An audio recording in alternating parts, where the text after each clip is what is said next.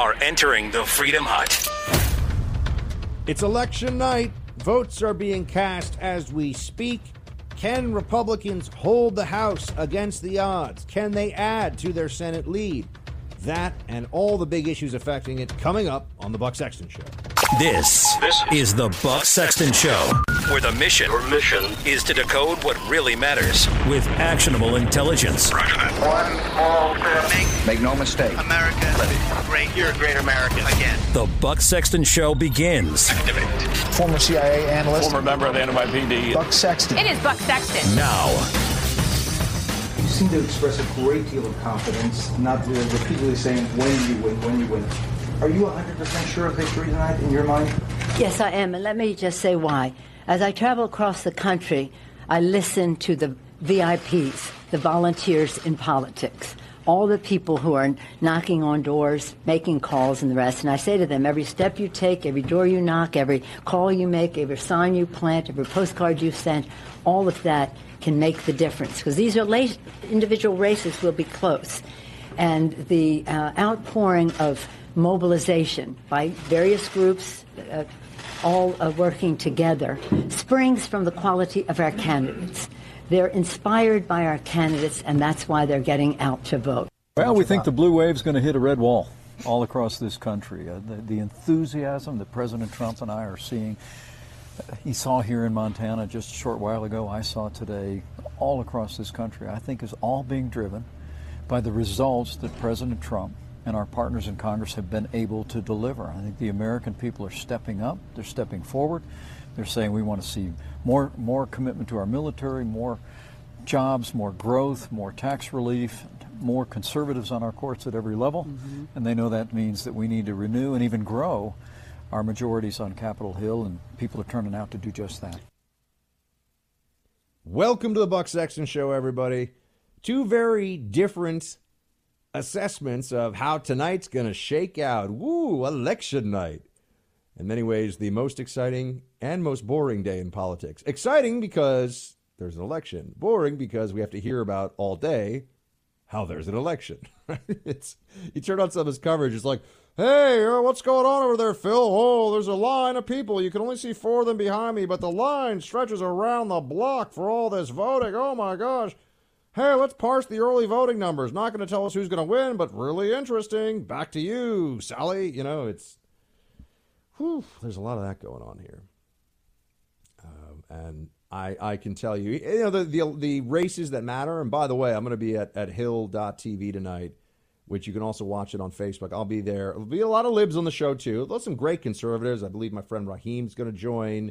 Uh, we're going to have on uh, Charlie Kirk from Turning Point USA. We're going to have on Armstrong uh, Williams. We're going to have on a, whole bunch of conservatives, too. But we'll have a lot of libs, so just be prepared for that. But uh, that's tonight from 8 Eastern uh, to midnight. I'll be joining, obviously, as soon as I finish radio. And uh, you can check us out there if you like. Tune. It's totally free. You can, you can watch however you like.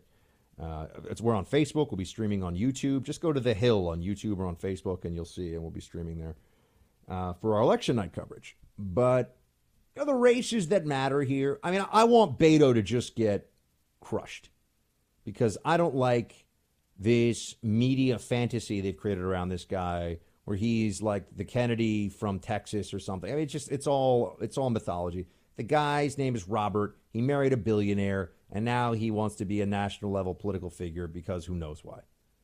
Because he's a true blue true blue leftist. I don't know. I mean, sounds like it. But. So I don't I don't think Beto the billionaire is going to do very well tonight. I, I hope that, as I've been saying, this has been really one of the only predictions that I've been consistently hammering. I, I think he's going to lose by 10 points. I hope he loses by 10. If he loses by four, which I think some of the polls have him at, just uh, know that they'll say, oh, it's a, even though he lost, it's a win. That's what they'll say. Even though, you know, he, he couldn't pull it off, he pulled it off because he made a statement in Texas. So that's that. Abrams Kemp, I think, uh, I think Kemp is going to win, but it's going to be close. Very, very close in Georgia. Um, I think that Kemp is going to win. And by the way, uh, notice how I'm throwing out all my predictions now because, you know, why not? If, if we're going to just get into the prediction zone, I might as well join the party, right? Uh, well, some of you will listen to this, by the way, if you're on a, a little bit of a delay or listen to the podcast, you'll already know. You'll be like, ah, Buck, if you only knew. Hindsight is 2020. Uh, but I think that Kemp will, will narrowly squeak it out against Abrams. But, you know, that one I'm not super confident about for sure. Uh, I'm very confident that Ted will, will beat uh, Beto by a, a pretty wide margin. Um, the one that I can't tell you I've got good feelings about is Florida. I think Gillum's going to beat DeSantis. I just, you know, the media, a lot of attention on that one. DeSantis is not the most compelling candidate in the world. I, I just think that he's, I think he's in trouble. Uh, I think he's in trouble there. I think that McSally will will uh, beat Sinema in Arizona. I think that uh, Heller is going to win in Nevada. I think that uh, I'm trying to think what else. Oh, and yeah, as much as I wish I could tell you Menendez would lose, I think Menendez is probably going to win in New Jersey. I mean, those are the big ones that I think people are paying a lot of attention to. Um, I also think Steve King is probably done, and J.D. Hayworth, I think it is. I'm doing this all off the top of my head. I think he will. Is J.D. Hay? What's the guy's name? I you know, the guy who's running against uh, Steve King in Iowa. I forget his name. Anyway, I, I think that those are the way the, the, way those races will turn out. But you know, you know, speculation isn't worth much the moment we have real results, right? So I, I won't spend too much time on that today. Though those are my buck predictions. Take them or leave them. What's at stake, though? That matters.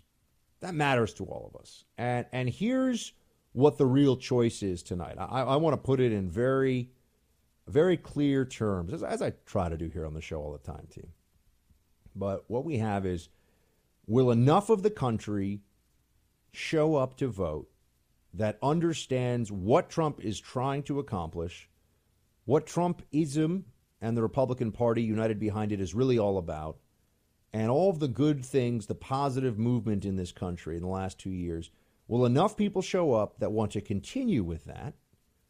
Or will Democrats take control of the House of Representatives and then drag us through a nightmarish political, no holds barred uh, free for all of impeachment, investigations, and prosecutions? Prosecutions that they will trump up prosecutions that will be very selective and politicized.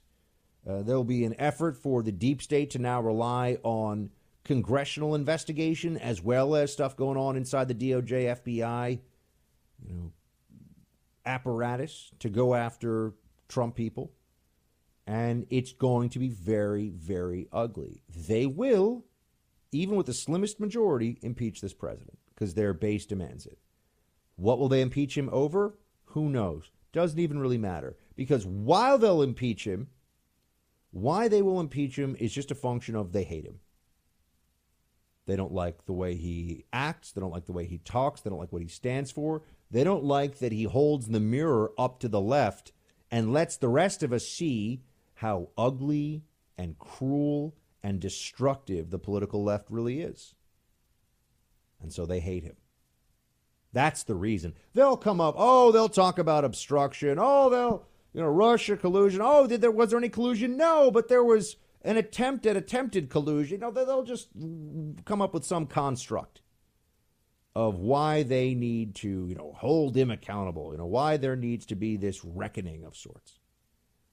And you know, truth be told, um, it's going to get very, very uh, contentious, very angry, very destructive here in D.C. And there'll be not a single policy benefit from Democrats holding the House of the next two years. There's nothing that will come from Democrats having a majority in the House of Representatives that is a that will markedly improve the lives of any American. Not one. It'll just give a foothold in the government for even crazier conspiracy theories, for even more insane lies about how the president, you know, worked with Russia and cheated on this or cheated on that and all these different. I mean, that's where all of this is heading. That's what we are going to be in the midst of. So we figure out, or we find out tonight, what future we face. I mean, I, I am, uh, I am deeply troubled at the notion of a Nancy Pelosi led left wing House that is just, they're just looking for payback. They're not looking for legislation. They're not looking to triangulate or come up with something that would actually be worthwhile that then they could run on in 2020 as actual accomplishment. No, no, no. They want to destroy. They want to destroy Trump. They want to destroy all the people around him. They don't care the economy's booming. They don't care that Trump has exceeded almost everyone's expectations for how successful his presidency has been. And they don't even care that we're, you know, Trump's not on the ballot. They will make this, especially if, they win the House, this will be considered a referendum on Trump because they will use that talking point of, oh, this is a referendum on Trump as yet another reason, another rationale to trash Trump. You know, they will use it as another way that they are trying to explain why they're so ferociously opposed to this president and why they have to do everything in their power to take him down. Yes, I think the conventional wisdom right now looks pretty good, but doesn't the conventional wisdom always look pretty good? Isn't that always the case? Very likely that the Republicans will pick up a few Senate seats. I've been saying 55. Maybe that's a little maybe that's a little rosy. Maybe it's 53, but 55 is the number that I've picked for the GOP and I'm sticking to it. In the House, smart money right now such as it is is on 20 to 30 seats going for the, you know, uh, s- switching over and going for the Democrats. You know, a net gain for the Democrats of 20 to 30 seats in the House of Representatives, which would give them a majority. That sounds reasonable to me. There's nothing about that that I think to myself, oh, well, you know, that can't happen. That must. But, but I, again, I don't know. And the truth is, nobody knows. And thank heavens, now, finally, you'll notice I don't talk about, I mean, opinion polls to some degree, but, but election polling on this show, I, I tend to stay away from because, first of all, who the heck, think about this shows. I mean, I would see this on MSNBC. You know, the, the polling about candidates from three months ago. Who even remembers? Who even cares? It didn't matter then. It's just a way to fill time and and create a create room for wild speculation, which is what tonight is often about. Uh, until we finally get some numbers, but make no mistake about it. This is a very important day for the country. It's not the most important election of our lifetime. It's not the you know that's put all that crap aside. But it is an important day because we are in the midst of a political change that goes right to the heart of elitist power structures in this country that has jolted people that thought that they were just going to continue on in their in their positions of, of you know, of influence and, and access and money without anybody ever coming along to shake them up a little bit. And it also is, a, I would offer to all of you listening, a necessary counterpoint and even really antidote to Obamaism. That's what Trump is. After eight years of being dragged into a progressive, dystopia insofar as they can affect things. America is very durable, right? A lot of stuff just kind of happens no matter who the president is. I mean, I'm not trying to say that you know, everything went terrible and every, no, no, no, no.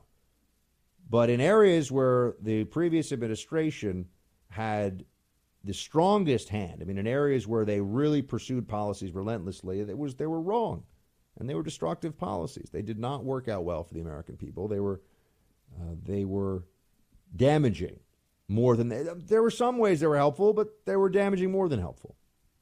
Trump is a corrective to that, and people are fighting furiously against it. They do not want to have to deal with the reality of not just the erasing of Obama's legacy, which is what Trump has been doing, but setting this country on a path where things may never be the same in a good way if Trump is able to continue his work. But he needs a majority in the Senate and a majority in the House, or else all that this turns into is an impeachment battle that won't be settled until the 2020 presidential election. More thoughts on this, my friends. I know it's a very, very busy night, so uh, stick with me. We'll be right back. Far be it for the Republicans to talk about disruption within the Democratic Party. They got their own disruption going on, battling their own president that refuses to talk about the economy, but yet continues to talk about uh, immigration. But they are not Republicans, they are Democrats, and we are looking for a big night to really hold off the president, and it's going to happen in the House. Hold off the president. That's all this is. I mean, for all their talk on the left about health care and uh, you know different policies that they say the Democrats are going to pursue, at the end of the day, this is just this is just a stop Trump election. Or maybe you could say it's the precursor stop Trump election to the 2020. We're really. They're really going to try to stop Trump then, right?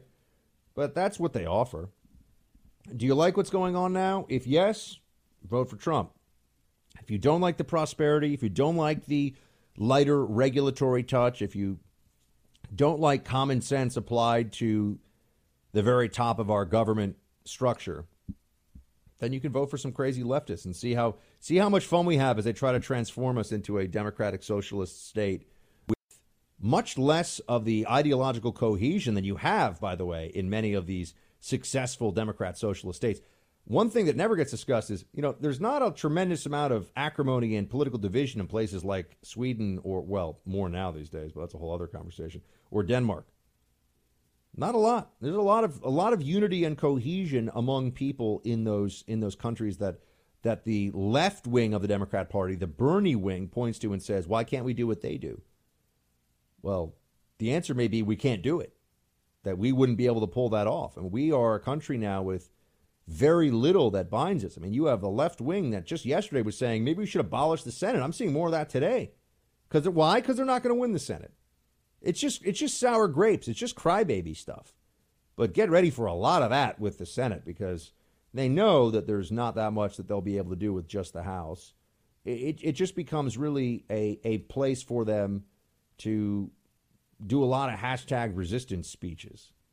You're going to have a lot of that going on on the floor and the, it's not good for the country, but you know, it's it's the system we have, and I mean, I at least respect it insofar as this is what's got to happen. Uh, but man, for an election that's not supposed to be about the president, he certainly looms very large in in this one. Uh, and I'll just just one thing I want to note. You know, you never have Republicans in these congressional districts who are trying to run more like Democrats just look around tonight as the electoral map fills up and go, wait a second, that, that guy or that gal sounds a lot like a Republican on a lot of things. Oh, now they've won. Oh man, because you realize that when when they get to D.C., when they get to Capitol Hill, all these people that are Democrats that are like, oh, but I'm a I'm a more traditional, you know, gun-toting Democrat, and I'm from the South, and I like the outdoors, and blah blah blah, and all this stuff. All of a sudden, they vote like Nancy Pelosi. You know, you, you, don't have this with Republicans. Republicans are never, oh yeah, I'm a I'm a left wing moderate Repo- or, or, or, a centrist moderate Republican, and and now I'm really going to be a hardline right winger as soon as I get that. That that doesn't happen. So I would just note that that's a dynamic that I'm sure is going to continue to play out. Uh, and also remember, you can watch uh, our Hill TV coverage tonight if you want to tune in, folks. There'll be some libs on there. Be prepared for it, but a lot of conservatives too. It'll be fun. You get to hang out with me and that'll be starting at uh, 8 Eastern tonight. Just go to hill.tv, or you can watch us on Facebook, or we're streaming it on YouTube. A lot of digital platforms. Just type The Hill, and you'll find it, or go to thehill.com. More election big picture analysis is on the way, so uh, stay tuned. We have a crisis of illegal immigration at our southern border. This caravan that's moving north is deeply concerning to people all across this country. I hear about it every day. It's the reason why the president's made it clear that the caravan will not be allowed to enter our country illegally. Ultimately, we, we can end this crisis of illegal immigration, but we have to have partners on Capitol Hill to do it. And this midterm election is an opportunity for the American people to, to elect and re-elect men and women to our nation's capital uh, who will be committed to stand with this president. And I, I believe doing that, that, uh, that we'll, we'll end this crisis of illegal immigration once and for all. I don't care what the pollsters say. I don't care what the exit polls. By the way, ignore exit polling. Exit polling is garbage. Exit polling is like fancy rumor mongering. It really is is nothing.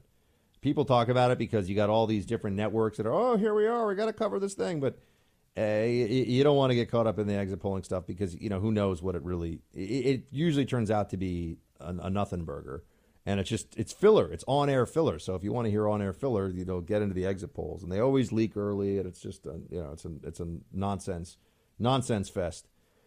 But immigration, I don't care what anybody says, immigration is important to American voters right now, and it's a winner for Trump and the Republican Party. Democrats can't win on immigration if people know what the parties stand for, if they know how these parties are different. All you hear from the left is that Republicans on immigration are racist and xenophobic and want to close us off from the rest of the world. That is preposterous.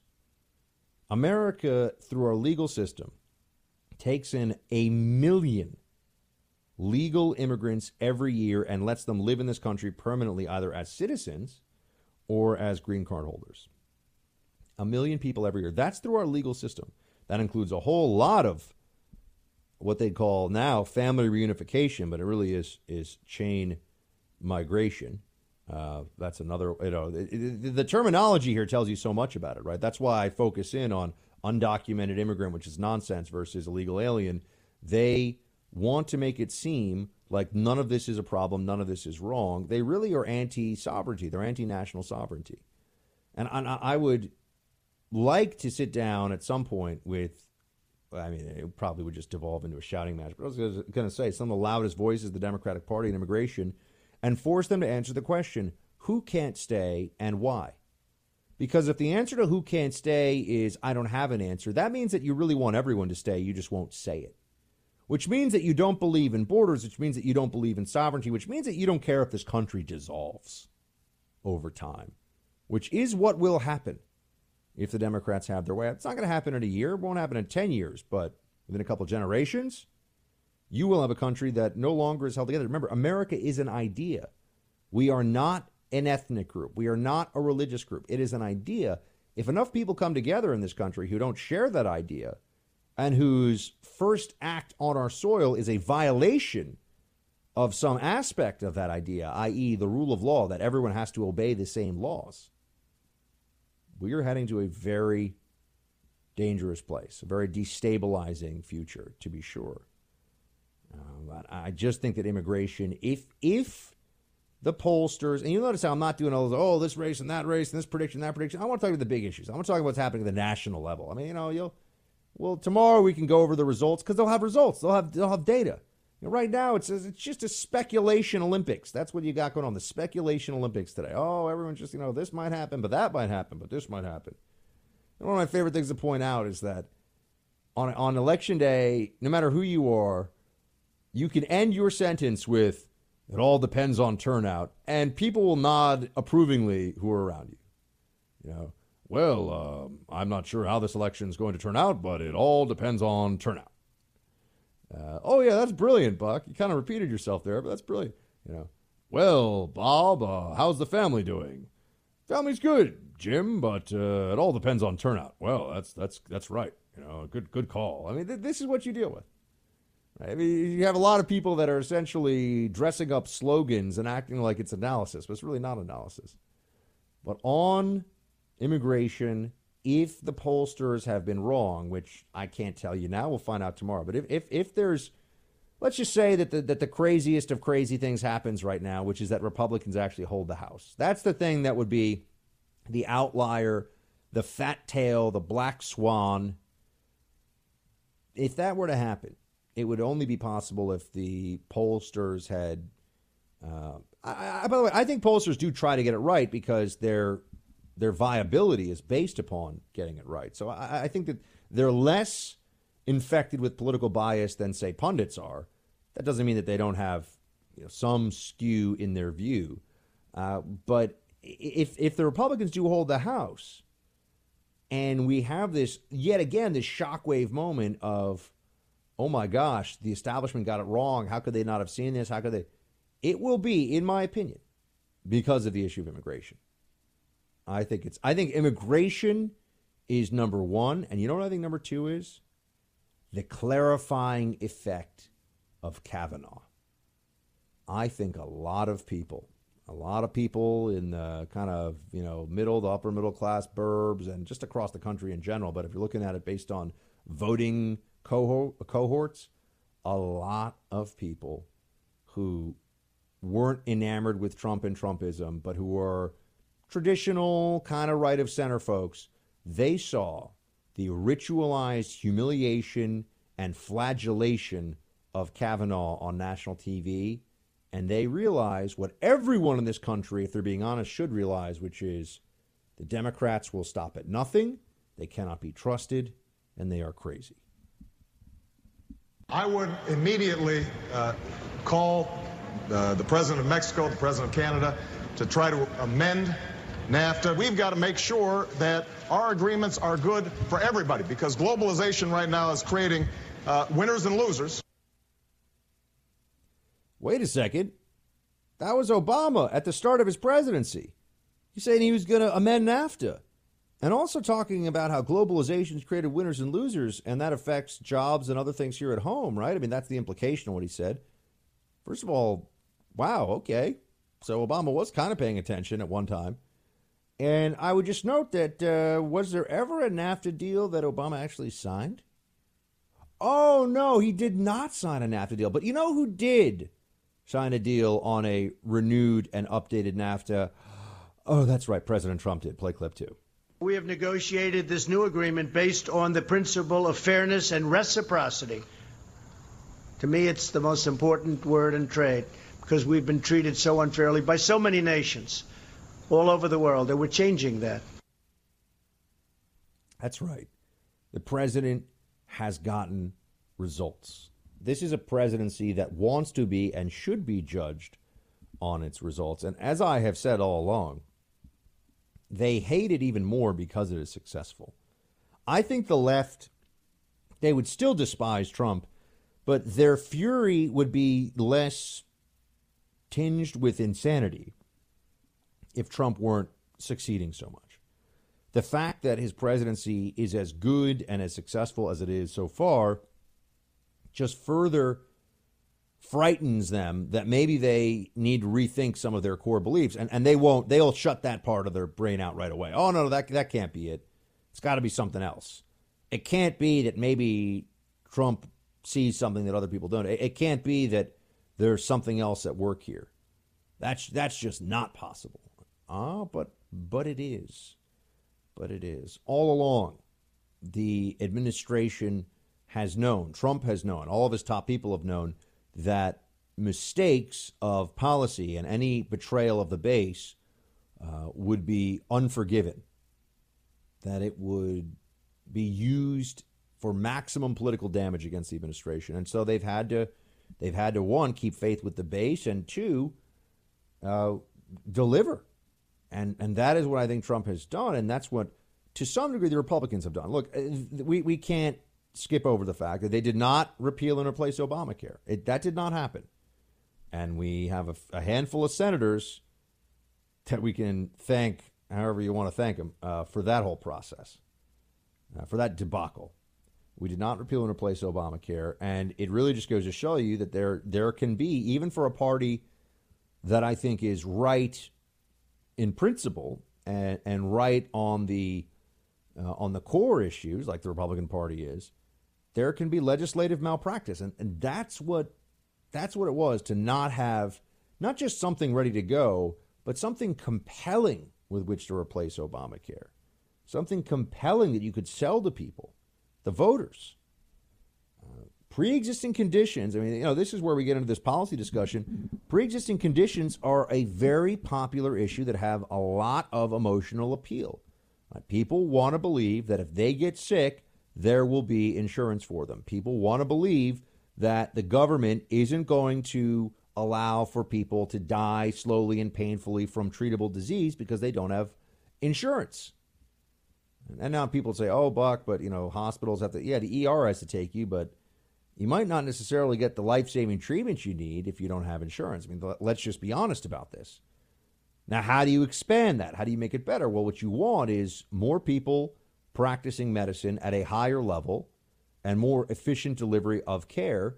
And the way you get that is by people who are the recipients of care having the power of the dollar behind them. So that means more free market based solutions for a lot of this. Not all of it, because look, Medicare is not free market. Medicaid is not free market. The VA is not free market. I mean, there's a lot of aspects of healthcare delivery that we have to come to grips with that aren't going away, that are not based in the free. Now, and people say, "Oh, Buck, you know, TRICARE and and and uh, and the VA, and there's some some programs now that allow for you to go see private doctors." Yeah, I, I know, right? This is we're talking about an enormously complicated subject, but it gets boiled down to these very uh, useful political slogans by the left, while the right is talking about the free market like we're at some kind of a Hayek lecture all the time. That just doesn't cut it. I mean, it's one of if we. I will say this: if we lose tonight in the election, if we lose the House, it will be in no small part because Republicans at a national and a local level have lacked a coherent and compelling message on what we're going to do on health care. They have not talked enough about the efforts to improve prescription drug pricing, which is a problem. I mean, these you know prescription drugs uh, are you know when, you're talking about the protection of intellectual property, it's not an absolute thing. There, there's a balancing act here between the good that society gets in the product and the benefit that the maker of the product gets from their patent or from their their trademark, their right to sell this this particular intellectual property but it's not an absolute thing. It's not a forever thing. It's not a, you know, you develop some new drug and then on a whim you can say, well, this drug now, uh, you know, for people that need it to save their lives, it costs them a million dollars a day. You can't do that. And people say well, the market wouldn't bear it, but even in the short term, there there are moral implications to some of these decisions, and the government is inherently involved, right? Because if a drug company comes along and says, "Here's my new drug," in a free free market, you know what happens? Somebody else can say, "Oh, that's a great drug. I'm going to make that drug too." Uh oh, now your profit margin goes away, right? So the, the government's playing a role. Philosophically, we need to understand that. But there hasn't been nearly enough push on that. And if there's one area of regret, if there's one issue that I think Republicans have not done a good enough job, you know, look, they've done what they can on the economy, but you know, the media is very powerful on that, and and the and people don't vote when they're happy; they vote when they're upset or annoyed about something. They want something to change. But on on health care, you know, they, they they didn't repeal and replace Obamacare. I know they'd say they didn't have the 60 votes for a supermajority, but they couldn't even get to 51 votes as a budgetary measure. You know, John McCain, you know, cast that final vote against it and, and, and killed the deal or killed the bill. It wasn't a deal, it was a bill, but uh, there's there has not been a a strong enough message on that issue, and it, it just makes me furious because – the, the Democrats, look, they're going for single payer now because Obama, if Obamacare was so great, why are they talking about single payer? Obamacare is not great. First of all, it only really affects a, a pretty small percentage of the overall population, and it's very expensive, very low quality health care that people who really can't afford to subsidize it are subsidizing. Now, if you make forty to seventy thousand dollars a year, Obama, and you're in the individual market, Obamacare is probably a very bad deal for you if you make you know thirty thousand dollars a year in the individual market, you know maybe now you're you're in a better position. But okay, I mean we're not we're not talking about a clear trade off of nothing but good stuff here. I mean some people are suffering because of it, and they're not suffering because of decisions that they've made. They're suffering because of decisions that the government's made. You know, a healthcare system where the dollar follows the consumer, where you have choice, where you have the ability to find the care that you want and get the best price for it and the government regulation is altered so that we don't have these essentially these you know legal cartels that are still uh, you know, still trying to do everything they can to protect even you know decades later whatever patents they have in place and everything else. You know the the, the fact that drugs for things like um, or rather procedures like dialysis are you know so lobbyist intensive and there's so much stuff that goes on behind the scenes that's not free market we need to clear it out. We need transparency. We need the individuals to have control of the dollars. And we also need to have a whole, that and this is a discussion that I know people don't necessarily want to have. We need to have a national level discussion about how, you know what the truth is? Everybody's health is in their own hands. Now, what I, I, I don't mean that, you know, you're, if you get sick, and I'm somebody who's dealt with all kinds of really freakish out of the blue ailments over the course of my life, you know, celiac disease being the one I've talked about the most, but just I've dealt with all kinds of stuff. I know you have too. I'm not saying you're responsible for your health, as in like it's your it's your fault you get the flu. What I'm saying is your health and wellness is really up to you. The government will not make you healthy. The government will not make you well. This needs to, you know, we keep thinking of, oh, if we have health care, it's all going to be okay. No, it's not all going to be okay just because you have health care that the government gives you, that the government says you can have. Health, like so many other things in our lives, is an active process that should be left to the greatest degree possible to the individual. Of course, working with doctors and experts, but you've got to you've got to take control of it. And and that's why a market that more accurately reflects that. I mean, right now it's you know, oh, I, I got to go see a doctor. I'll, I'll I'll go see somebody and I'll pay the copay and they'll tell me what to do. All right, well that that's good when you need it, but there's a lot more to it than just that. I, I know I'm I'm kind of getting a little bit off the off the uh, initial topic of the policy, but uh, once again, vote Republican because the Democrats are nuts, and even on health care, they don't have the solutions; they just have the slogans. You don't want that. Online security is essential. I am buying things online all the time. I'm I'm using sensitive information for banking, for credit cards, all this stuff. Do you think you're secure online? Well, keep in mind that I know and you know that there are lots of companies that are accessing your data and even selling it. So there are ways to get there and I'm not even talking about hackers. Don't allow yourself to get exploited. Use ExpressVPN to protect you when you're online all your browsing history, all your activity, ExpressVPN can make sure that you are safe with the web. It has easy to use apps that run seamlessly in the background of your computer, phone, and tablet. The, the, protection takes only one click, okay? It's a virtual private network. Try it for yourself. Protect your online activity today and find out how you can get three months free at expressvpn.com slash buck. That's expressvpn.com dot com slash buck for three months free with a one year package. They are actively engaging yes. in the fear mongering and the lying and the hatred. The president and his team are trying to drive up fear and rage uh, when it comes to these migrants coming up from Central America towards the U.S. border. Power to destroy this planet that's in the finger of a president of the United States. With President Trump holding rallies uh, all over the country, sinking to new lows with his lying and fear mongering. This is why questions about his fitness for office are so urgent.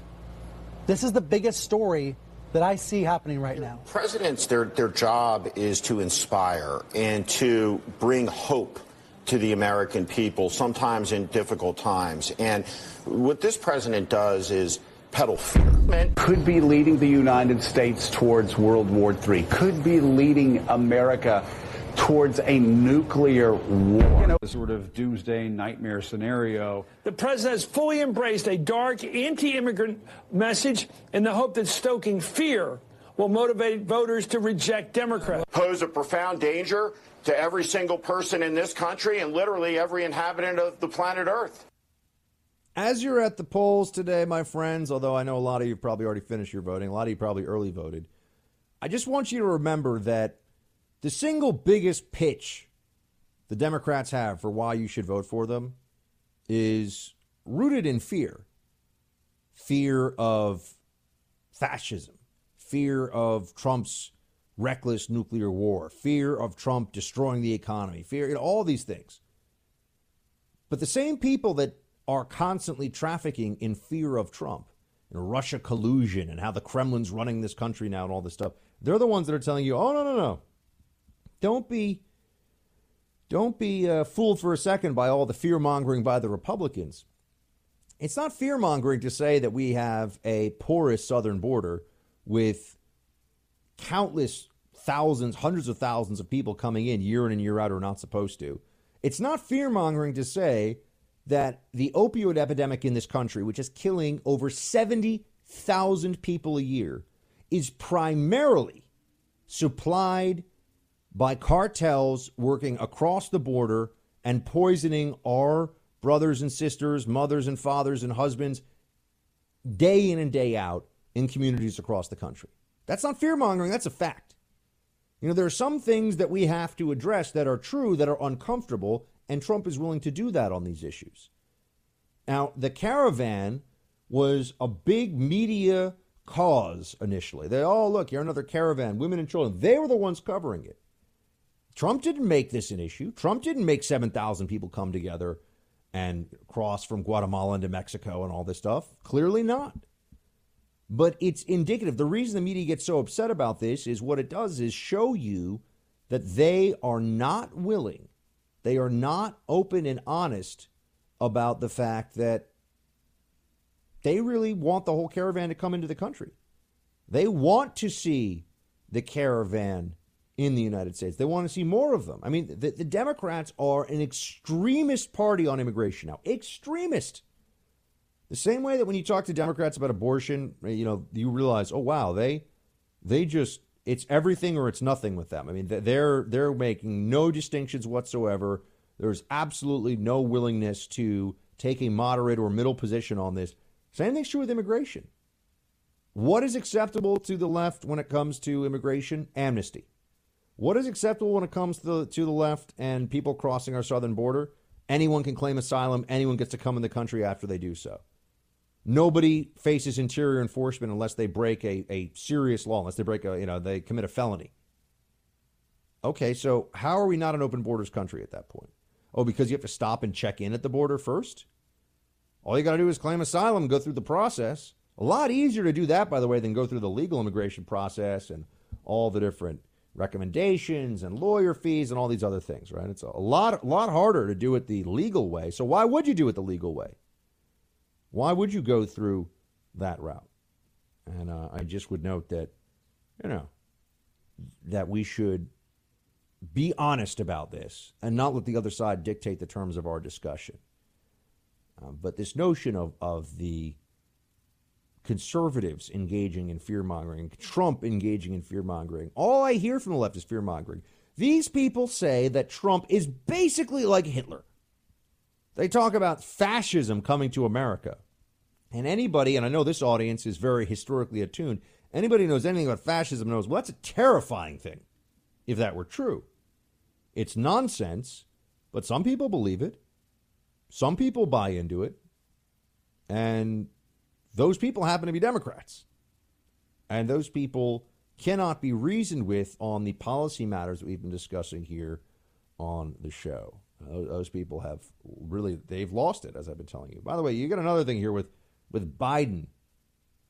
Um, Biden is saying that uh, you know this is gonna this is gonna put the brakes on Trump and and we're gonna stop all the meanness and all the bad stuff. Producer Mike pulled together this this montage of former Vice President Joe Biden with what he says now about how he's, you know, we're to restore civility and stop Trump from being such a racist and all this stuff, to the kind of stuff he said in the past. Play clip 11. And this is the single most important off year election in my lifetime.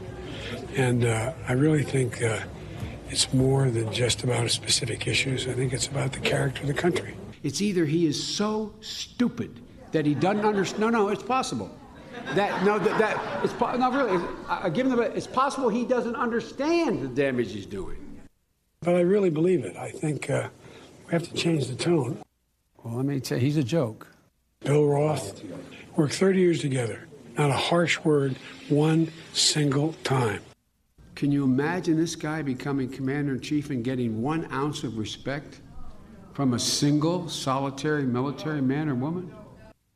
Politics has gotten too nasty and it's too base. Any guy who talked that way was usually the fattest, ugliest SOB in the room. And this appeal to nativism and nationalism and the phony nationalism and racism—it's just got to stop. And I think this election is going to put some brakes on it. If we were in high school, I'd take him behind the gym and beat the hell out of him. So which which is it, Biden? Do we need, you know, serious Biden voice. I'm doing serious, serious talk about the country and the future, and you know, or am I like, you know, hey, I'm gonna hear Biden, I'm gonna go kick some butt, and I'm, you know, Mr. Tough Guy, and Trump's a buffoon, and you know, which is it? Which is it? I would note that you know Trump speaks the same way all the time. Trump was the same in that Oval Office interview I did a couple months ago as he is during his rallies. Same Trump.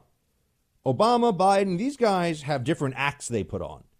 You know, oh Biden, uh, oh, oh Biden, oh gosh, Biden sometimes is you know Mr. Roll up the sleeves, you know, yeah, I'm just you know blue collar Joe, and then I just you know, and, and then you know a minute later he's lecturing people on on foreign policy and international relations because he thinks that he's connecting to different crowds. Obama, I mean, you know, Obama changes his cadence, his tone, all kinds of things depending on what he thinks is most useful in the moment. Now, you could say that's just being a good politician, but I would say it's a little phony, isn't it? Trump's the same all the time. You get the same Trump any time of day. But, you know, I, I really don't appreciate hearing from the left, you know, the same people that were trying to tell us a couple months ago that Justice Kavanaugh was a teenage gang rapist now want to lecture us on civility now want to tell us that Trump's tone has to change. Uh, I, I remember what they were doing to Kavanaugh. I remember how the left was playing that game, and I am not going to forget any time. And I really hope that people remember today as they cast their ballots, because the left showed you who they were during that fiasco, and it was ugly, it was disgusting, and it was disgraceful. So, yeah, vote Republican. Team, you know I'm all about Black Rifle coffee. I drink it every single morning. You know, I get up super early, but Black Rifle is a delicious kickstart to all my day's activities. And it's not one of these corporate slash commie coffee companies that are out there that try to do all this left wing bias training nonsense, are always trying to stand ahead of the rest of the progressive crowd and seem like they're virtue signaling. Forget all that garbage. Go with a coffee company founded and operated by United States veterans. It's a company that loves freedom and America. Black Rifle Coffee is the only company out there uh, that's a coffee company that gives a portion of its sales to veteran and first responder causes. It's roast to order, delicious coffee gets sent right to your door. This Veterans Day, get your coffee from Black Rifle Coffee. Visit blackriflecoffee.com slash buck. Receive 15% off. That's Black Rifle Coffee dot com slash buck for 15% off your order.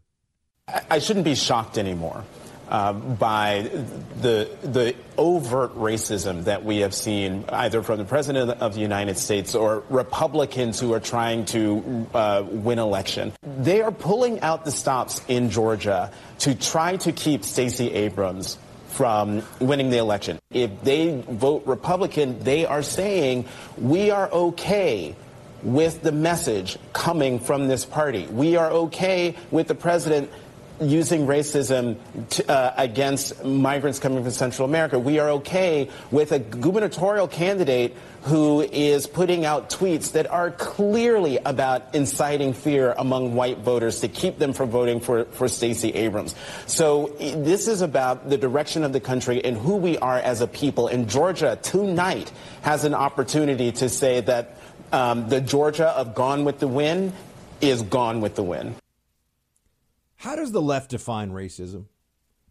Because I'm really sick of them throwing this term around all the time. I mean, it's just it's it's really a, a central theme of every political conversation. It seems on the left has to tie into race. It's just it all comes back down to race. It all comes back down to identity politics and they keep saying racist. And what I think is so interesting is they never have to define what racism really is. What do they think racism is? I've always operated with the following definition in mind. I know that there's some, you know, some gray areas here, but racism to me is treating or thinking of people differently because of their skin color or race. That that's what racism is. It's pretty straightforward. To the left, racism is you don't want unrestricted immigration across our southern border, therefore you are racist. And you say to yourself, well, hold on a second. If there was unrestricted immigration coming from north of our border, I'd have a problem with that too. I just don't want people coming into this country who aren't obeying our laws and shouldn't be in the country. I don't care where they come from. I'm not advocating for unrestricted Irish immigration to this country, even though I'm about half Irish probably more Native American than Elizabeth Warren, but I'm about half Irish. Uh, you know, so so when they call that racist, to me that's just a smear. It's unfair. It's it's a lie. It's destructive, and I I really get sick of it. And I think we all should be sick of it. I think that we all should call this out more than we do because they keep they keep saying Trump is racist. I mean, there are some you know, I would like to have this conversation with some of these big pundits and, and, really be able to drill down into this because the questions that I would ask them, and that was uh, Jonathan Capehart, who's a Washington Post writer, I believe, and an MSNBC contributor. I would ask Capehart. I would ask.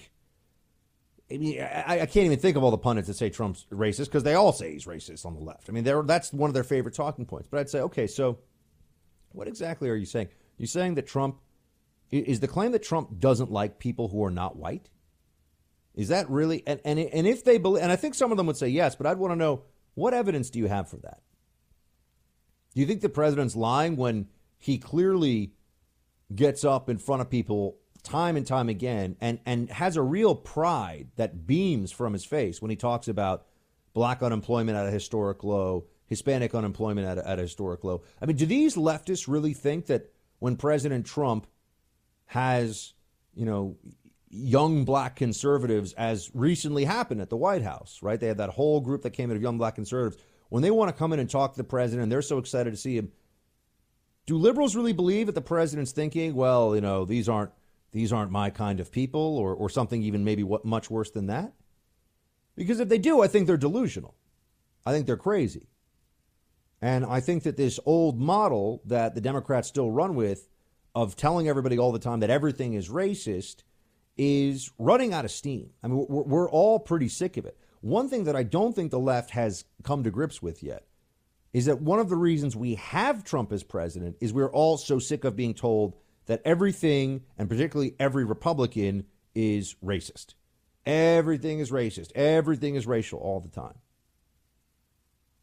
Every conservative that I know and consider a friend uh, or colleague speaks about individuals and race relations in in tones that are very similar to the way I do, which is that we view people as people.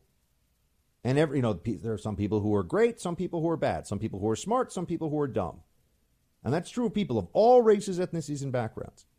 And it is a moral and logical fallacy to judge an individual by skin color. Meanwhile, the left wants to judge people by skin color all the time. The left looks at your skin color and says, you better be a Democrat. The left looks at your skin color and says, you must have been oppressed. Let's help you get into school. The left looks at skin color and says, you must add something special into the conversation. So let's, uh, let's give you this government contract or, you know, whatever, right? They, they believe in a racial entitlement state. And yet they tell us that we're the ones who are so racist all the time if there were hordes, I mean, this is this is where the left really falls apart, and and they never are forced to really answer this question. None of their leading, I was going to say intellectuals. That's almost hard for me to say out loud, but none of their leading voices, loudest, whiniest pundits and writers on the left, uh, ever have to grapple with this. Is their position really that they think that Trump voters and remember, Trump only was able to win because a lot of Obama voters actually voted for Trump. A lot of Obama voting areas of the country in Pennsylvania, Michigan, Wisconsin voted for Trump. Their position is that if it were millions of people coming into the country who didn't speak English, uh, were impoverished, and were breaking the law, but they had lighter skin color, that the Republican Party would be uh, excited about it? That, that Republicans would be fine with this? They, they may believe that, but that's bullcrap. And it's crazy. It's not about skin color, but they try to make it about skin color in the conversation so that they can morally blackmail us into saying, okay, you're right. We, we don't have the right to sovereignty. We don't have the right to secure our borders. I've heard Trump called racist so many times that it, it, I'm almost numb to it at this point. I mean, people slip it into conversation on different TV shows, and it's it's like it's part of his title now. If you're a Democrat, oh yeah, our racist President Trump. They just say it all the time. And, and when I ask them, well, why is he racist again? They say, oh, they always bring. They say, well, Charlottesville. He said there's good people on both sides. He misspoke. He wasn't trying to say that neo Nazis were okay. And anybody who actually pays attention to the circumstances of the conversation knows that. I'm not saying what he said was okay. I'm saying he misspoke.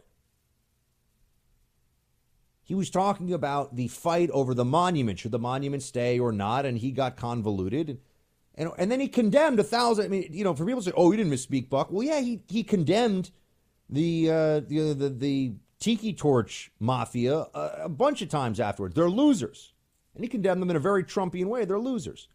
These are, these are people that we shouldn't listen to. They're irrelevant. They're clowns. They're losers. They're jokes.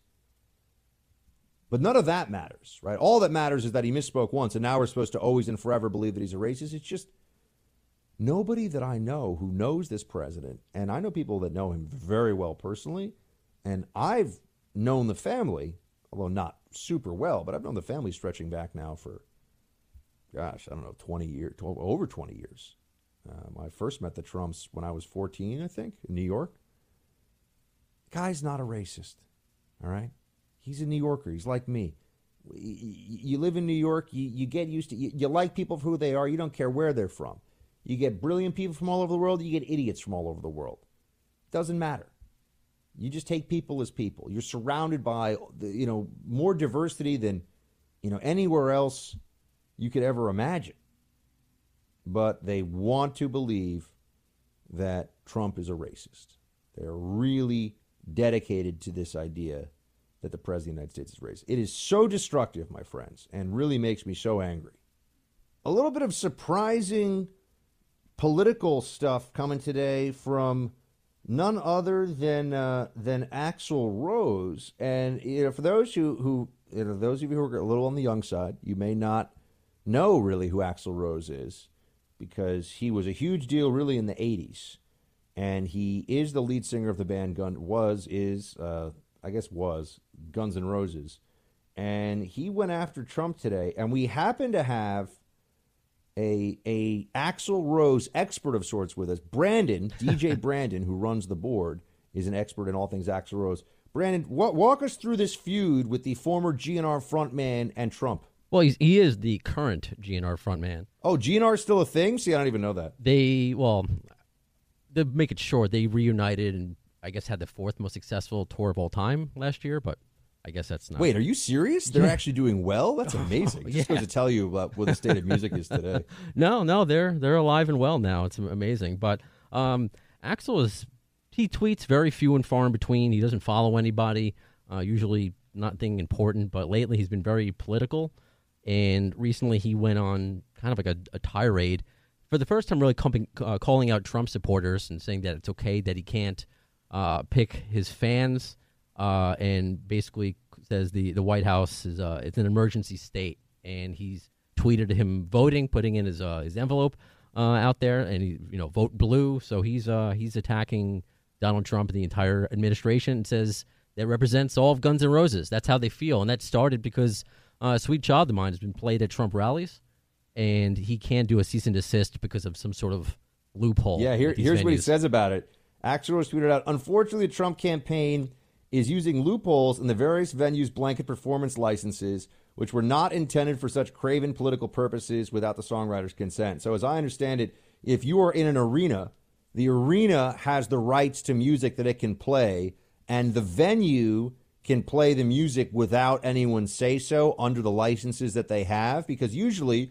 they license out these music catalogs to uh, you know to know, like the Staples Center or whatever, and they figure they're going to be played mostly at either concerts or sporting events, so no one really cares. But for political events, now they play them, and I got to say, I like this. Trump is clearly the more these artists complain about it, the more Trump is going to do it. Why not? Why not troll? Why not troll Beyonce and Rihanna and Axl Rose? Why not?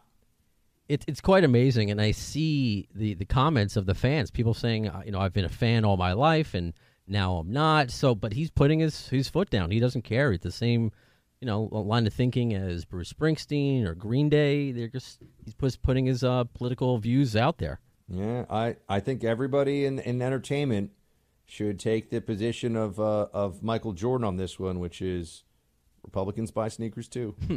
it's true. Republicans buy sneakers too. Um, anyway, so I just I felt like we had to because we do have Brandon. What your your podcast is? What again? It's like Axl Rose through the ages or something. What do you do? Close enough. Uh, Appetite for Distortion. Actually, my last uh, episode we, we spoke about that because I mean, in, in, regards like Ted Nugent, you know, like I don't go to his concerts because I don't want to hear uh, it being politicized. So Um, so yeah, it's just uh, you wouldn't think in 2018, uh, Axl Rose. I think actually uh, Chris Hayes called him woke. Uh, he tweeted, so it's being uh, taken notice by the liberal media as Oh, well. oh A- Axl Rose is woke now. Yeah, I guess he's woke until he trashes a hotel room and a Hmm. bunch of you know a bunch of people who are recent immigrants have to clean up after him. Like, you know, I I don't know about him being woke. I think people might want to they might want to chill on that a little bit there. But you know, there is there is that. Um, there's a phenomenon that I want to take a moment to to address here, which is the uh, the dishonesty uh, that we see of, people who claim to be Republicans and advocate voting for Democrats. Now, there are a lot of areas where you could you could get into a bit of um, you know a bit of a back and forth on this, right? There's a lot of people say, oh well, they're they're still conservative and Trump is not, but at this point, if you want to step away, and I know some very talented conservative writers who can't back, who won't really openly back Trump, they'll back some of his policies, but they've kind of stepped they've stepped away, meaning they're saying, all right, this isn't really my administration.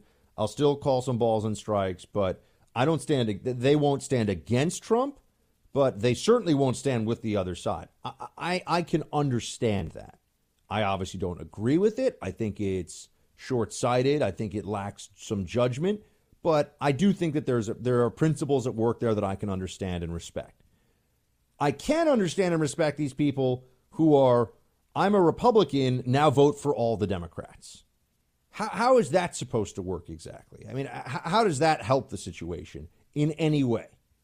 It just strikes me as being, well, it's it's careerism, and it's really also about ego because a lot of Republican establishment figures uh, care first and foremost about their position within the Republican ranks, whether in media or in, or in the political world, and they won't they won't uh, back down off of this. They they're not willing to say, you know what, uh, I, I should I should chill out. This isn't all about me. Here's um here, here's a, a montage courtesy of our main man producer Mike, where you just hear some of this uh, from from different quote Republicans. Play fifteen. The party of Trump must be destroyed politically. I am urging everybody to vote straight ticket Democratic in November because I think it is imperative to get some checks and balances. I left the party about five weeks ago. I think Democrats should take the House. I think we'll be safer in a divided government. Those are all people who appear on TV, and I guess maybe in some cases until recently, as Republicans. I mean, they come from the Jen Rubin of the Washington Post School of Republicans, which is you only exist so that to bash Republicans and say you're a Republican when you do it. That that's your thing. That's your hook. I, I find these people gross. You know, I, I I could sit. You know, some of you I, I think were a little. Uh, you know, you, you wanted me to get into it a little bit more aggressively with with uh, Cenk Uygur of the Young Turks when he came on Rising. But we were having look. One is that it wasn't a one to one conversation. I have to also be respectful of Crystal's time, and she's a progressive, and she's sitting there, so it's a difficult dynamic. But also, we were having a real conversation. He was answering questions. I mean, he said a couple things that were a little, you know, a little bombastic and and a little silly, but you know, overall, he was he was. We were having a conversation about stuff that matters to people. And whenever somebody wants to do that, I, I like to respond in kind. I don't, you know, if I say, what do you think about healthcare? And someone says, I like single payer, I'm not going to start saying, oh, you're just a stupid commie. And why don't you go shut your stupid face, right? If they say, well, I like single payer, unlike you, you racist Republican that doesn't care about poor people or health care, then I'll, you know, go to that other level, right? I mean, I, I think that that's, it's not even just a question of being respectful. I just think that that's a more sane approach to these issues. But with these Republicans, quote Republicans that are out there, I, I just wonder what do they think the end game is here? Do they think that we'll forget that they stood for the party of Pelosi, Schumer, uh, Ocasio Cortez, Bernie Sanders, all, all these types? You know, Adam Schiff. I mean, some really slimy, gross characters on the left. They they voted, they advocated publicly voting for these people it, it's one thing to step away and say you can't support something. Everybody has that right. Uh, but it's another thing to say I'm going to support your enemies out of out of spite, even though I'm supposed to be on your team. And I, I just think it's look. I think that they're Republican turncoats. I really do. And you know there are a couple of them who are people that I've considered, if not friends, certainly kind of colleagues. And I find it very disappointing And I don't know why they can't figure it out. I, I don't know why they can't see what's happening to the country and what's happened on the Supreme Court, what's happened in the federal judiciary, and, and in so many different ways, and say, these are good things. Not perfect. Trump is far from perfect, but this is what we should get. This is what we want from our politicians and from our president. I just, I think the act wears very thin here for these fake conservatives. It's the economy, stupid. We are growing, you know, 3.5% in Q3, 4.2% in Q2, 3% overall. My friends on the other side of the aisle said you couldn't beat two. We are now beating three. This is the biggest single story of 2018, and it is not going away. The economy is roaring. In fact, the economy is so good, as you know, with this midterm election today, that a lot of us sit around and say, what else could Republicans realistically be expected to do to win votes of people who are persuadable? I mean, what what else could we really ask for beyond an economy that is exceeding anything that we saw during the Obama years?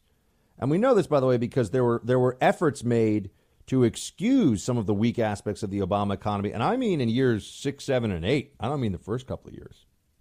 By the way, the the, the greatest uh, luck, as it were, for the Obama for the Obama administration was that he came in with an economy that was in a cyclical recession, essentially, and all he did was spend a trillion dollars of taxpayer money on stuff that didn't need we didn't need to spend money on, and then make sure the recovery was a lot slower and a lot less strong than it would have otherwise been by raising taxes, by imposing more regulations, by creating business uncertainty. But you know, presidents don't determine every aspect of the economy. The economy, you, you could have had a, a, goldfish be president after the recession, and eventually the economy would rebound because the president isn't the economy, right? So the, the thing that's so lucky at the Obama administration is that because the standard for where the economy was was, or rather because the, the level of the economy was so low, it was inevitable it was going to get better over time. I mean, it was inevitable because remember, Obama didn't do the bank bailout. I always think that that somehow gets lost here. It wasn't that Obama came up with some plan to save the economy. You know, what's really interesting is when you ask liberals, okay, so what did Obama do for this great recovery? Oh, you know, you know, you know Keynesian stimulus. Well, even Paul Krugman, Krugman was saying at the time, you know, a year or two in, the Keynesian stimulus, stimulus didn't work. It was too small. They didn't spend enough money, you know, all kinds of stuff. It's just throwing a trillion dollars of your money, essentially putting it on, on the taxpayer's credit card and spending it on all kinds of things Democrats wanted to spend it on.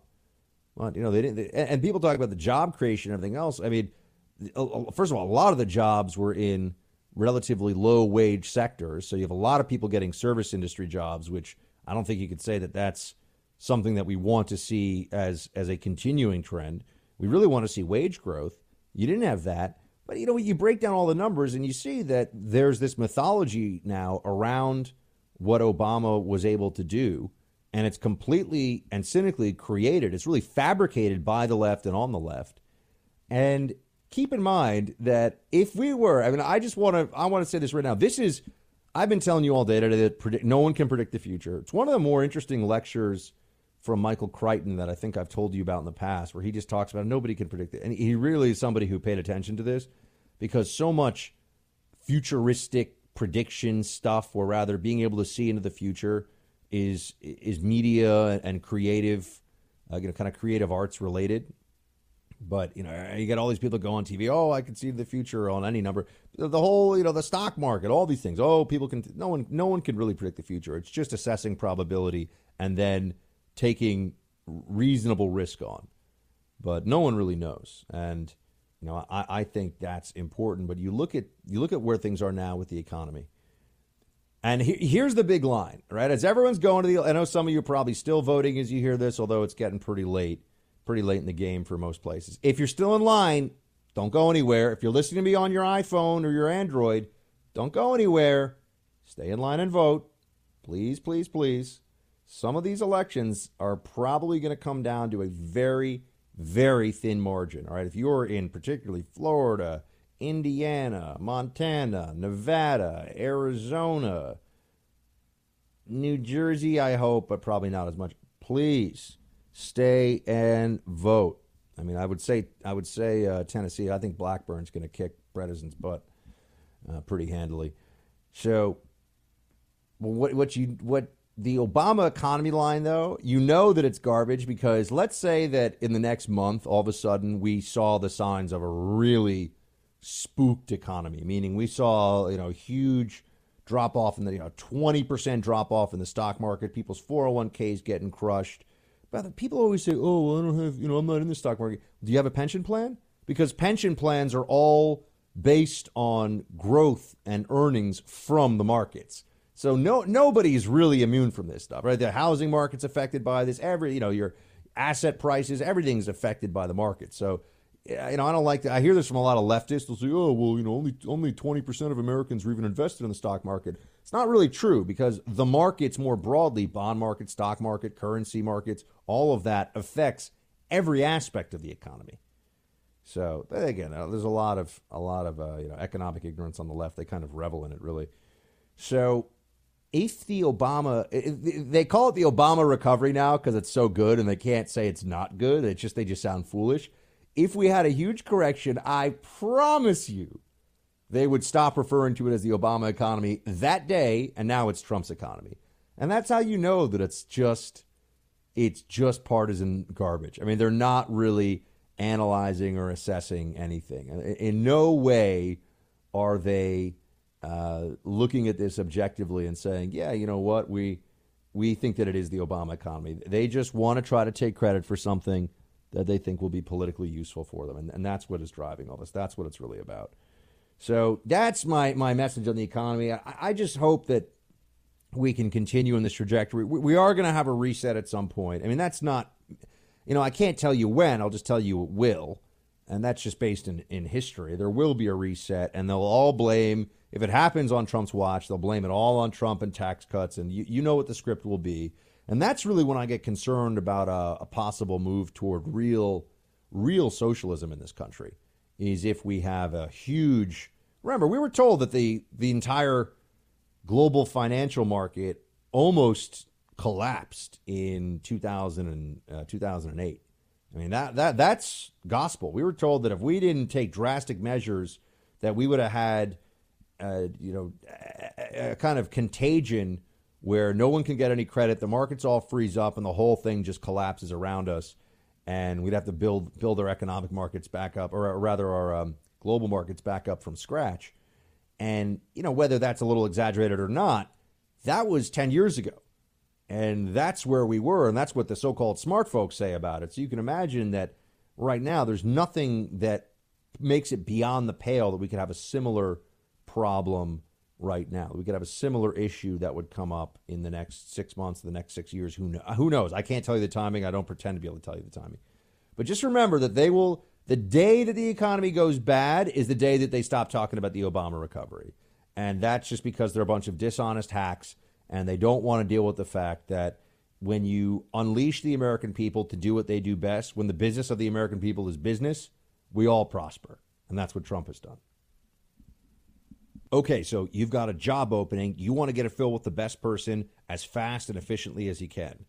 So you post it online to some site no one's really ever heard of and hope that best people possible find you.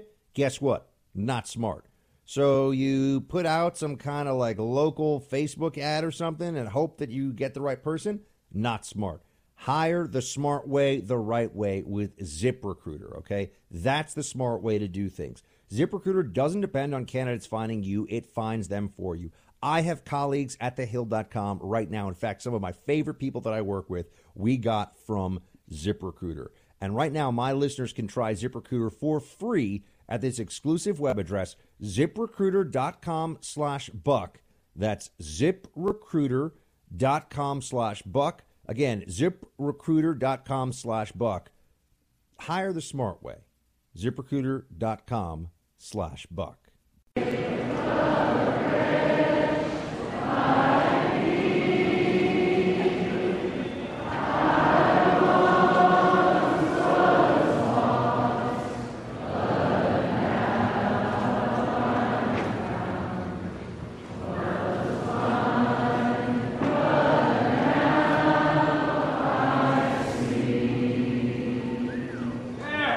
One of the greatest disconnects between the left and the right in politics today is that the left really believes that people on the right are mean, uncaring, we don't care about the poor, we only care about rich people, even though a vast, vast majority of us, and more than a majority, I mean, a very small percentage of us are rich on the right.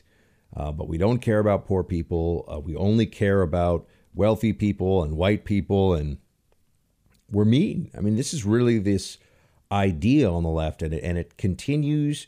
And it, for as long as I've been aware of politics and following it, so stretching back to probably my high school years, there has been this idea out there that Republicans are mean. That amazing grace singing was going on at a uh, Trump rally.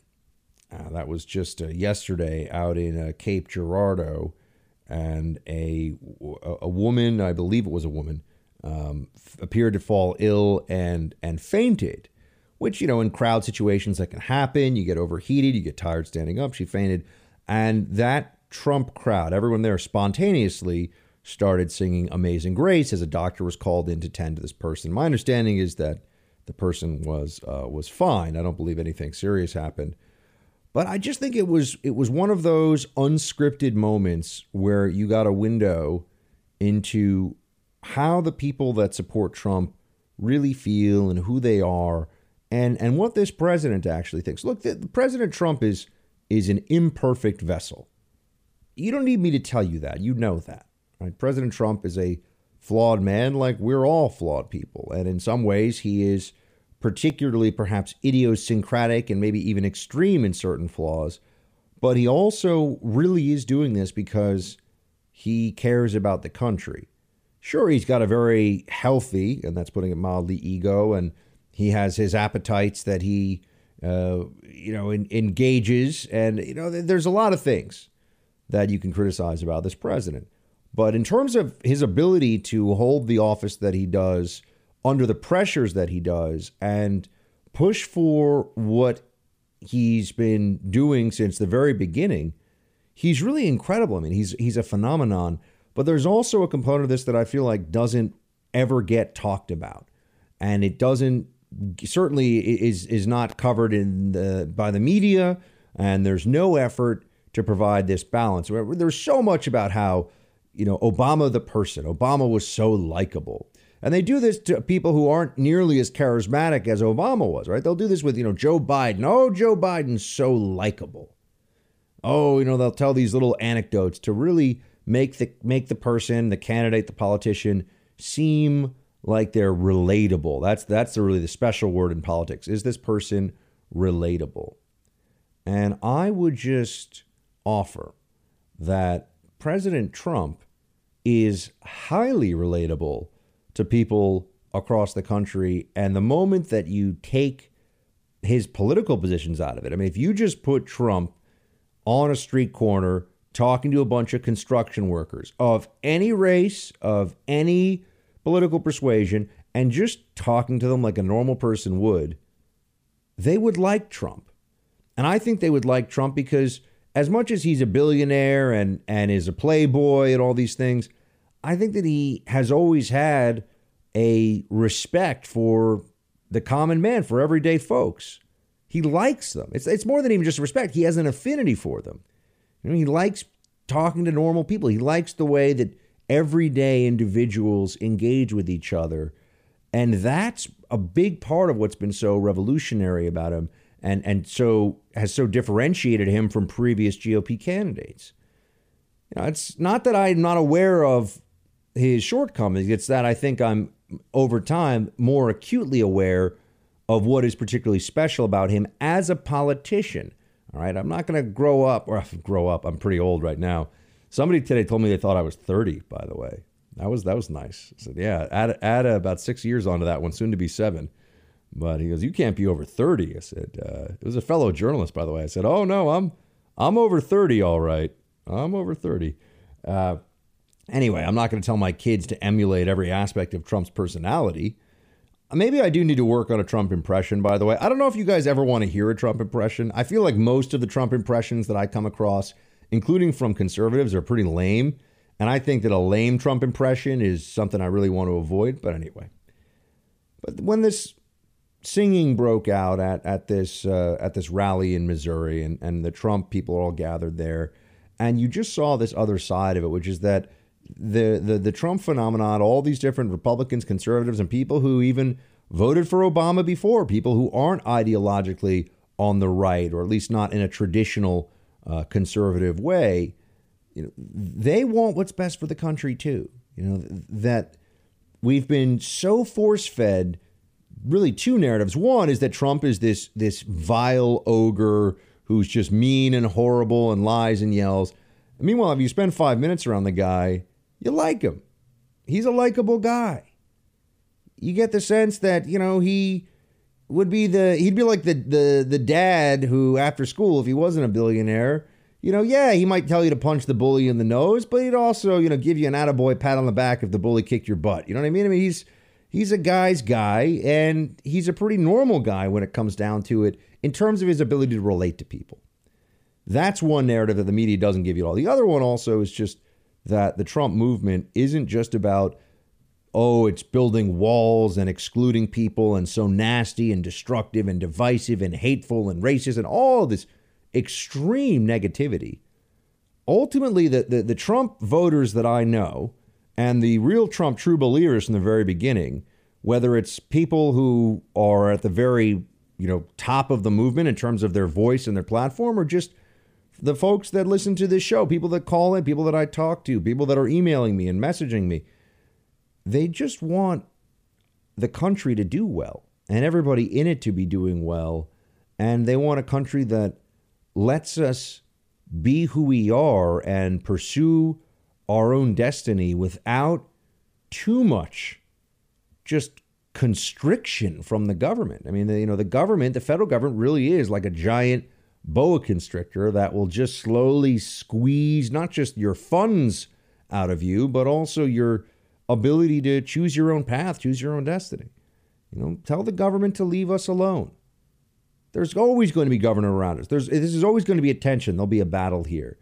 But the, the Trump voters want this country to be able to achieve its own greatness. And the way for this country to achieve its greatest position in the world is to let all of its individuals achieve as much as they can. And, to, you know, there, there's also comfort in just being able to make choices. There's comfort in liberty. You know, th- this is something that really separates our society from many others. Many places we think of as oh so conformist and strict and even totalitarian, and that's bad, and we know that that's contra human nature. But people embrace it more than you'd think. A lot of people take comfort and solace in the limitations on their decision making, in being told what to do, and being forced into a certain framework. There's an ease with which you can embrace being told what to do, being told who you are. America is special because we have the ability, we have the right, the God given right, to decide who each and every one of us are and will be as individuals.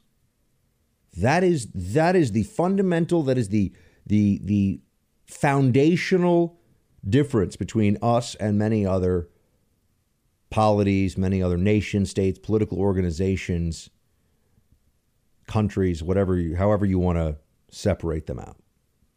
That's very important. And the Trump movement is fundamentally about doing what is right by and for the American people so that we can all benefit and prosper.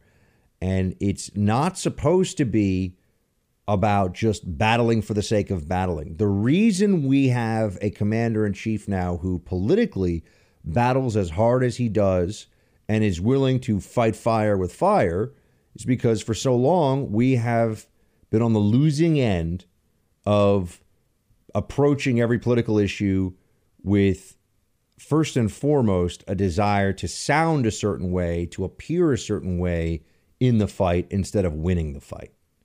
And if you think that winning the fight is going to make this country a better place for not just the 320 million Americans now, but the generations to come, you have to be willing to fight hard.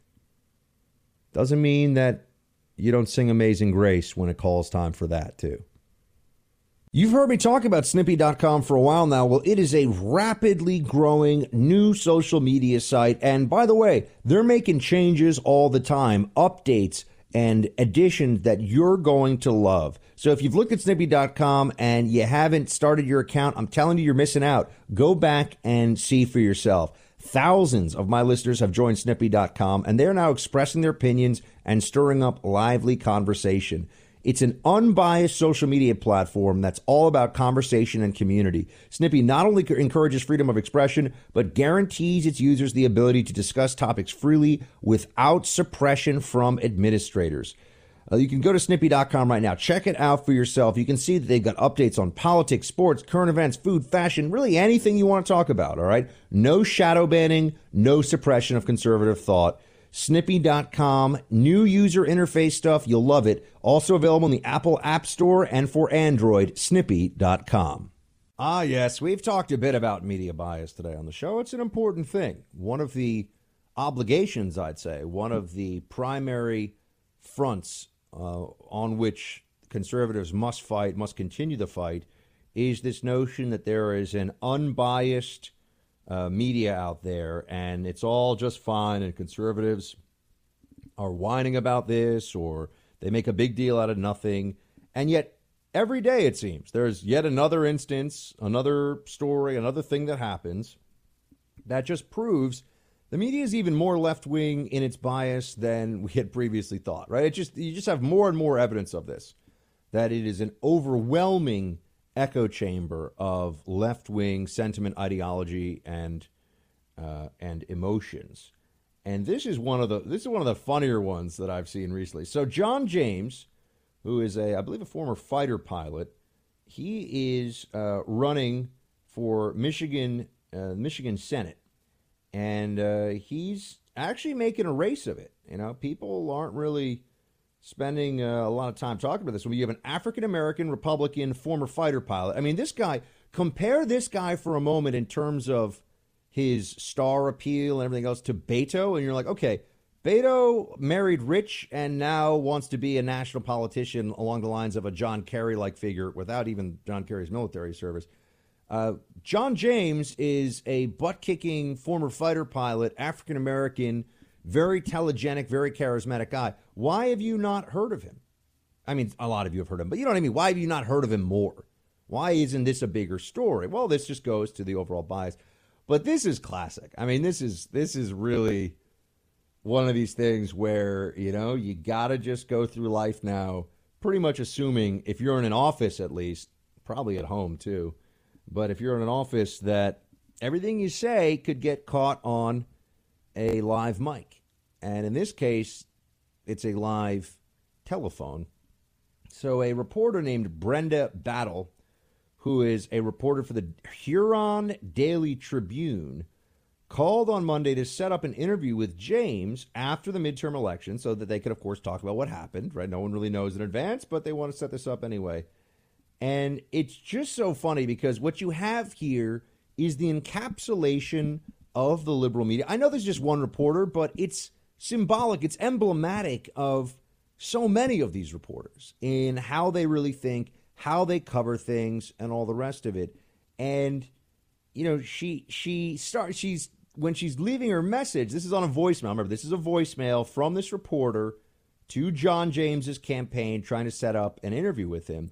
And she goes from like neutral reporter lady voice to just what she really thinks and you know you the mask drops you get to see who we're really dealing with here uh, and this voicemail i think is pretty hilarious uh, please play clip three Hi, my name is Brenda Battle. I am a reporter with the Huron Daily Tribune in Bad Axe, Michigan. Uh, looking to uh, set up an appointment with Mr. James for sometime on Wednesday for a phone interview regarding the election results. I'm probably going to send an email over um, to the info at johnjamesforsenate.com with some details. Um, if you'd like to call me back, my my number is nine eight nine. Thank you. Man, if he beats her, Jesus. John James.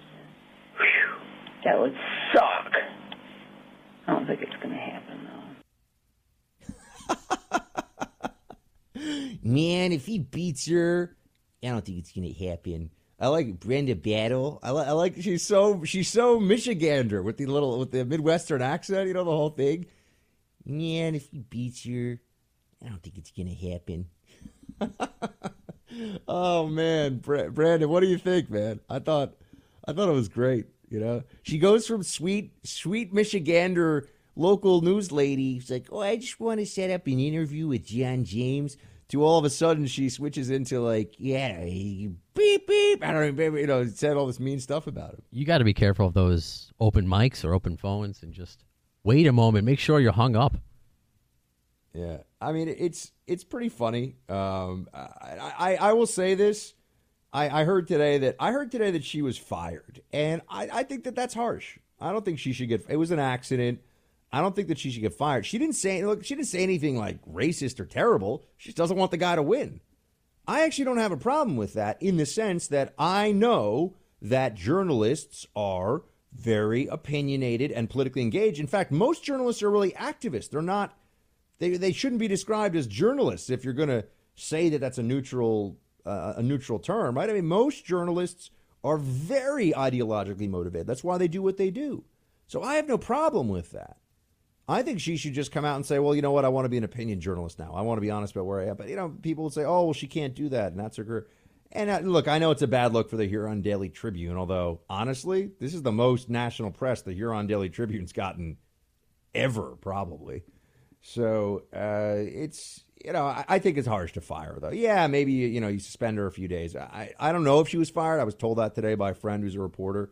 So I, I don't I don't agree with that because what she said, you know, she thought she was off mic. She didn't say anything terrible, so she doesn't like she doesn't like this candidate. Guess what? I don't like a lot of Democrat candidates that are running, including some that I've interviewed. Yeah, I shouldn't on an open mic say you know bleepity bleep bleep. I hate that candidate, but it doesn't make me a bad. It wouldn't make me a bad guy if I did. So I have kind of a different take on this than other people. But this then brings us back to a theme this hour on the show, which is they just need to be honest about this. The person who was saying, "Yeah, I just want to have an interview," is Brenda Battle. You know, well, I don't think that's going to happen. Uh, you know, I, I don't think that she is in a position to be objective. She should just say that I'm, you know, Brenda Battle, Democrat journalist, and you know, I'm covering things from that perspective. Uh, th- th- why is that so anathema to people? She still has to use facts. She still has to, you know, report things accurately and truthfully, or else she'll have no credibility. So I, I believe in a total revamp of this. I think that the only, the truth is, I believe the only journalism is opinion journalism. We just need to come to grips with that. That is reality. That doesn't necessarily mean advocacy journalism. That's even a little step beyond. But at least opinion journalism, yes. Who are you? What party are you affiliated with? Ideologically, where are you? Honesty on that, which is really just transparency when we're talking about the media. I think that would go a very, very long way. And I'm I'm an advocate of it. But anyway, yeah, Brenda Battle, you always, you know, what could happen?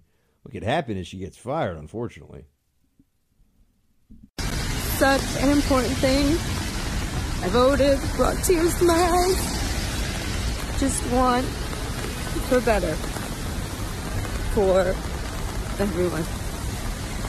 And um, feels good to be able to be able to say something and hope that things change. Go out and vote. Now, I'm not going to make fun of somebody for getting emotional in that way about casting a vote. I mean, it, you know, it is a a beautiful thing that we have representative government in this country, and one of the great advances in human political organization is, in fact, the processes involving democratic elections. And of course, we are in a republic. You don't have to send me those emails correcting me. You know what I'm saying. We have a democratic process in our Republican form of government, and uh, or in our republic rather, and you know it's it's just that's Jennifer Esposito for those of you who might be wondering, and she is a semi-famous actress. Uh, if you've seen the if you've seen the uh, movie, gosh, what Crash, which actually won Best Picture, much to my surprise, about 15 years ago.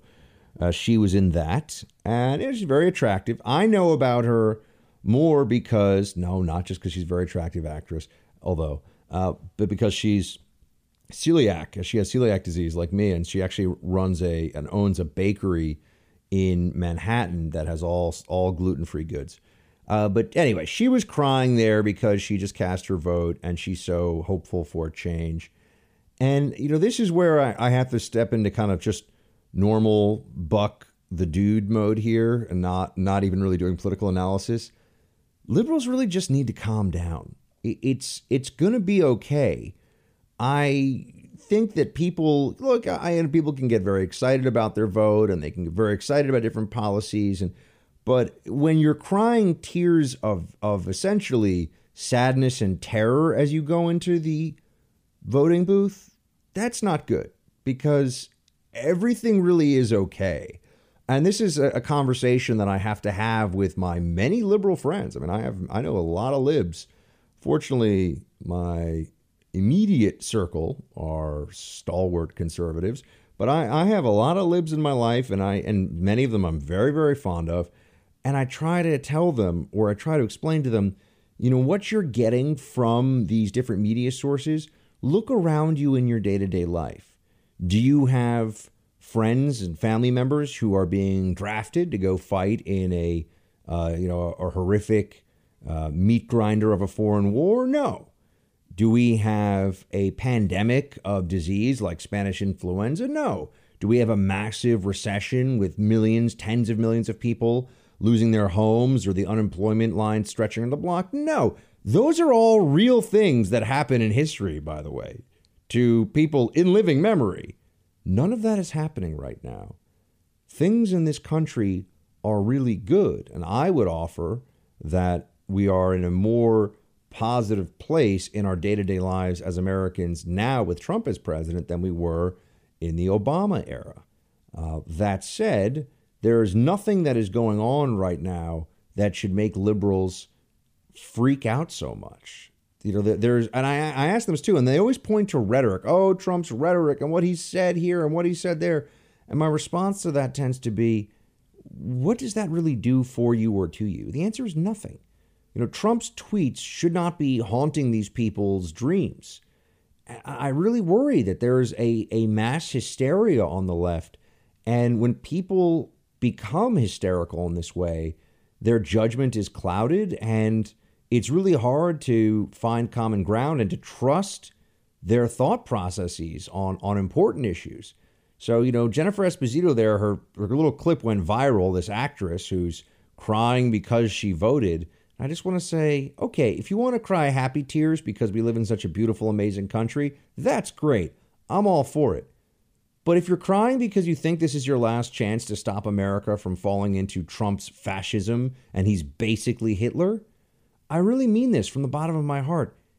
Get a grip, libs. Get a grip.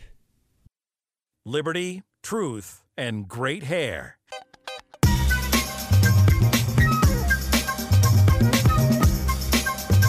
Feel those funky beats.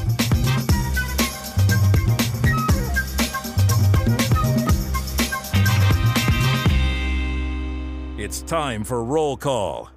Election day roll call is the best roll call. Well, really every day is the best roll call. Team, always good to hear from you. Facebook.com slash Buck Sexton. That is how you get this party started. Let's get right to it. Alan Buck, I have to say that having Hannity and Pirro on stage with Trump is really bad optics for Fox News. Hard to criticize CNN when you have Fox personalities stumping for Trump. Well, Alan, I appreciate you're trying to be fair minded, but the truth is, uh, I think that your distinction is uh, is lacking some some context here. Uh, Hannity and Pirro are both open conservative opinion journalists or uh, or pundits. CNN pretends that their anchors, their primetime anchors in particular, are objective, neutral, nonpartisan journalists. Anderson Cooper, Jake Tapper, uh, Don Lemon, Erin Burnett, and, and Chris Cuomo. That's laughable. They're all Democrats. They're all a- operating as an appendage, a media appendage of the DNC, always. That doesn't mean they can't ask normal questions, but I also am a partisan, but I can ask normal questions, right? So I have issues with the GOP. I criticize Republicans. I disagree with them on different matters of policy. Doesn't mean I'm not a partisan. It doesn't mean that I don't approach this without an ideology. CNN is fundamentally dishonest about what it does and where its people come down on these issues. Fox News is not. Now, look, everyone, even if you're trying to be the most neutral, uh, impartial journalist ever, you're going to have some crossover. You're going to have some sense that you know your your opinions are going to come through a little bit in your work, but it's not a little bit at CNN. It's a lot. Uh, and I just think that people should be honest about it. You can say, hey, I'm a Democrat journalist, but I really have a reputation for being fair minded, for presenting the facts and the truth, and not trying to skew news narratives to serve a partisan agenda. So, you know, there's a lot of nuance here. Just understand this way, though. The idea, and I actually got into a little Twitter dispute with some uh, Daily Beast reporter today about this. The idea that a journalist is a neutral, nonpartisan profession this is really a mid to late 20th century American invention. This is new. This is not, this doesn't exist in the rest of the world. It doesn't exist in the UK, for example, where we derive a lot of our journalistic practices and the notion of the free press and all, all of these ideas they come to us, not just from Europe, but more specifically from Great Britain. And there, there's a Tory paper, there's a liberal paper, you know, left, right. People understand this. It's just much more transparent. It's much more honest. You know, I'm a conservative and I'm pretty I'm pretty hardcore. I mean, there are very few areas where I think you'd find me deviating from conservative ideology. I mean, there are a few. I like smoking bans in restaurants, for example. You know, there are some things where I admit that my little my little inner statist comes out. Um, and you know, I, I sometimes some of the nanny state stuff I start to think is I know you're booing me right now. You can boo me. That's okay. But, you know, I, I may be thinking that you know, soda being less than 64 ounces is not the word. It's not the government's business. I know that. I understand what, but I'm just saying I have a, ideologically sometimes I, I see it, it happens. You find areas where you really like something and you are reminded, and now these are small areas, obviously, but you're reminded of, oh, even I like to be sometimes a little bit of a big government totalitarian. Uh, but anyway, the, the CNN Fox distinction is Fox News, anybody is willing to say, who's being honest, that it, it skews to the right and it is a conservative leaning network. That doesn't mean all of its journalists. I mean, Shepard Smith is not a conservative at all. I mean, Shepard Smith, you could take his show and put it on CNN and it, it wouldn't even be out of place, right? Keep in mind, there's no equivalent at CNN. There is no show that is in their daily lineup at CNN that you could put on air at Fox News and you wouldn't say, wow, this is like the pro Hillary, pro Obama network. Uh, so, you know, it, when you line these things up, it's more apparent. MSNBC is really the equivalent for Fox. MSNBC is a place that I think everyone at least is willing to admit is left leaning, is pro Democrat, you know, is not calling balls and strikes and all this other nonsense that they say. Uh, as you see, Alan, this gets me fired up. That's why I've spent quite a bit of time talking about your one message here, uh, but I appreciate it. And that said, Fox News did censure Sean, or, you know, not censure him, but, you know, Fox News did say that they don't like when their anchors do that, but he's not pretending to be neutral. And also, you guys know my rule applies here. I mean, I, I owe a, a debt of gratitude to Sean for letting me, in the early days of my career, fill in on his radio show and also just for him being a great guy who's really honest and supportive and cool. So, you know, he's not somebody that you're going to hear me criticizing. Uh, and you know, Fox News, eh, they they can say whatever they want about their anchors' activities. Uh, I think what Sean does is is totally transparent, and, and I, I have no no issue with any of it at all. And same thing with Judge Jeanine, whom I always have a, a certain fondness for too. I just think she's so feisty. I like Judge Jeanine. She really lays it. She really lays it down.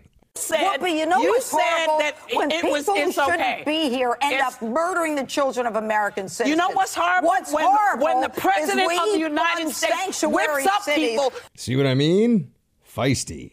Very. Remember that? That was on The View. That was good times. Adam writes If Republicans sweep, is the MSM smart enough to stop bashing Trump? No, no, Adam, you have to remember. The MSM is not trying to be. The mainstream media does not aspire to be even handed and fair. They just say that to pander to their audience of left wing viewers who like to think that their worldview is, in fact, the objective worldview. But that is not true. That is not the case. Uh, so they will not stop bashing Trump. In fact, it's been good for CNN's ratings to cover all Trump all the time. They've been very open about that. I guess because they can't hide it and because they've got to tell advertisers, they want to tell advertisers they can make more money. Nicole writes, Hey, Buck, yesterday you played a clip where Pelosi talked about knowing how to take a punch. Trigger warning the dude with the Valley Girl accent you can hear in the recordings does not sound like he could take a punch, and the effort involved with taking a swing at somebody would probably exhaust him.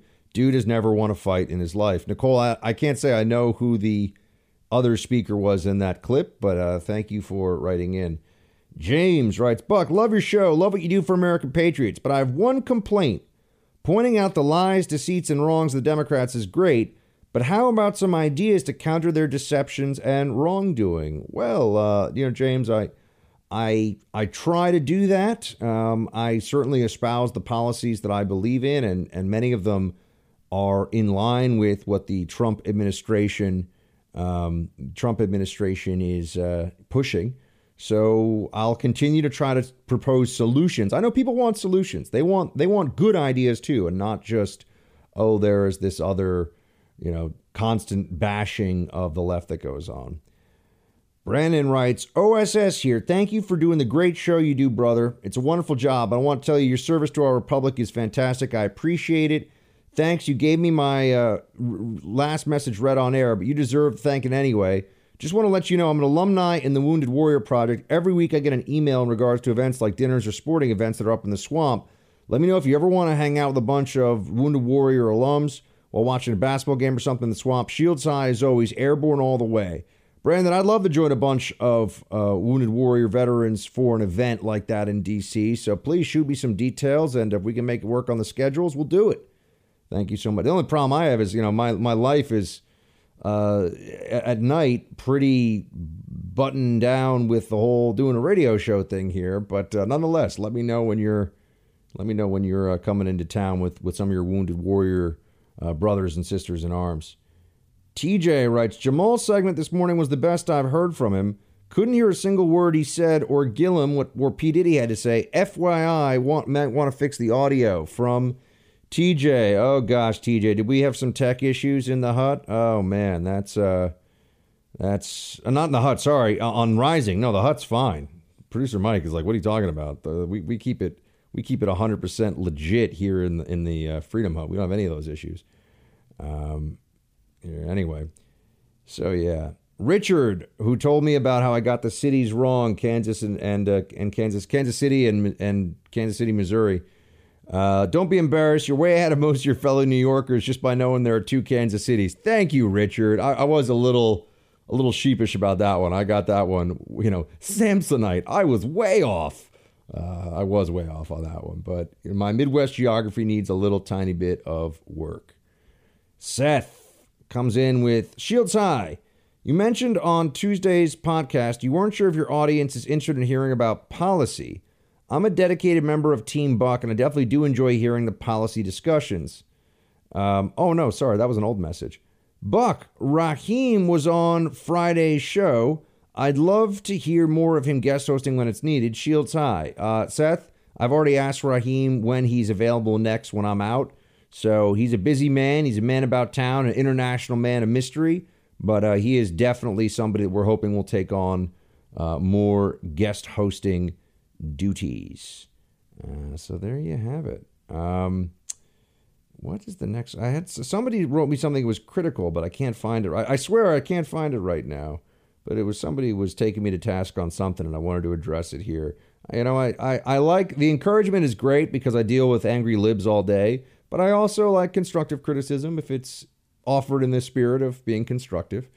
Um, let me just get to one more roll call here, and then we will close up shop so you can see what's going on with all of the uh, election results. Uh, whoops, I just shut down my only. This is the problem when you do Facebook and you're live and you're doing all the things. You get a little internet problem.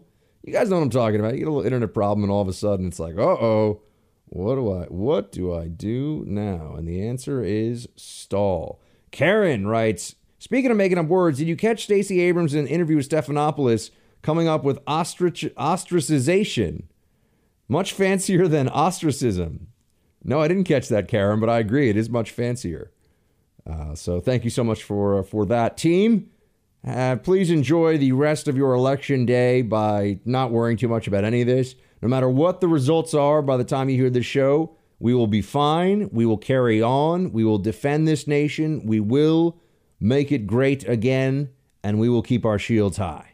A lot of people out there will tell you things that aren't true to get a job or to try to rent your property.